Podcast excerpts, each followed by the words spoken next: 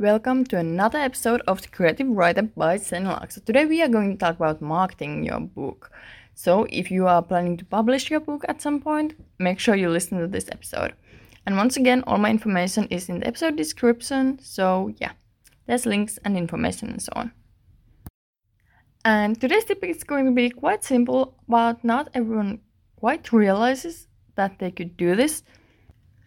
When you are editing your novel, there's likely like scenes, perhaps even when you're writing, there might be scenes or like, I don't know, perhaps even just sentences that you take out, that you delete. But I highly suggest you don't actually delete them. Like, copy paste them onto another file. You don't have to use them in the final draft in your novel, but copy paste them to another file, uh, another like Word file or whatever you use for writing. I mean, let's think about movies. There's deleted scenes.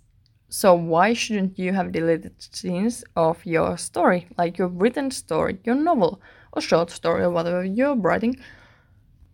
So make sure you don't get rid of those scenes or sentences or something because they might be interesting for your readers in the future. Uh, I highly recommend you save them and then perhaps you could share them as like perhaps like a newsletter bonus. You know, for your mailing list, when someone subscribes to your mailing list, they get these deleted scenes or something like that.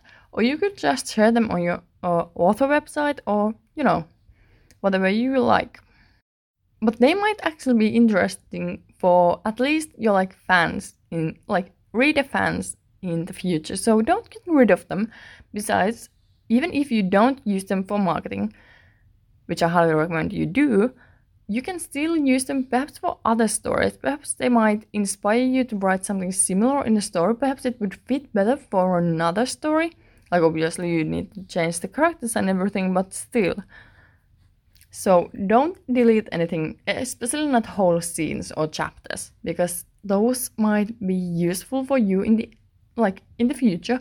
So just save them to another file and yeah, that's it. That's my tip for today. Thank you so much for listening once again, and I hope I will see you in the next episode. Make sure you share this podcast with your brother friends if you enjoy it. And yeah, thank you again. Bye. See you in the next episode.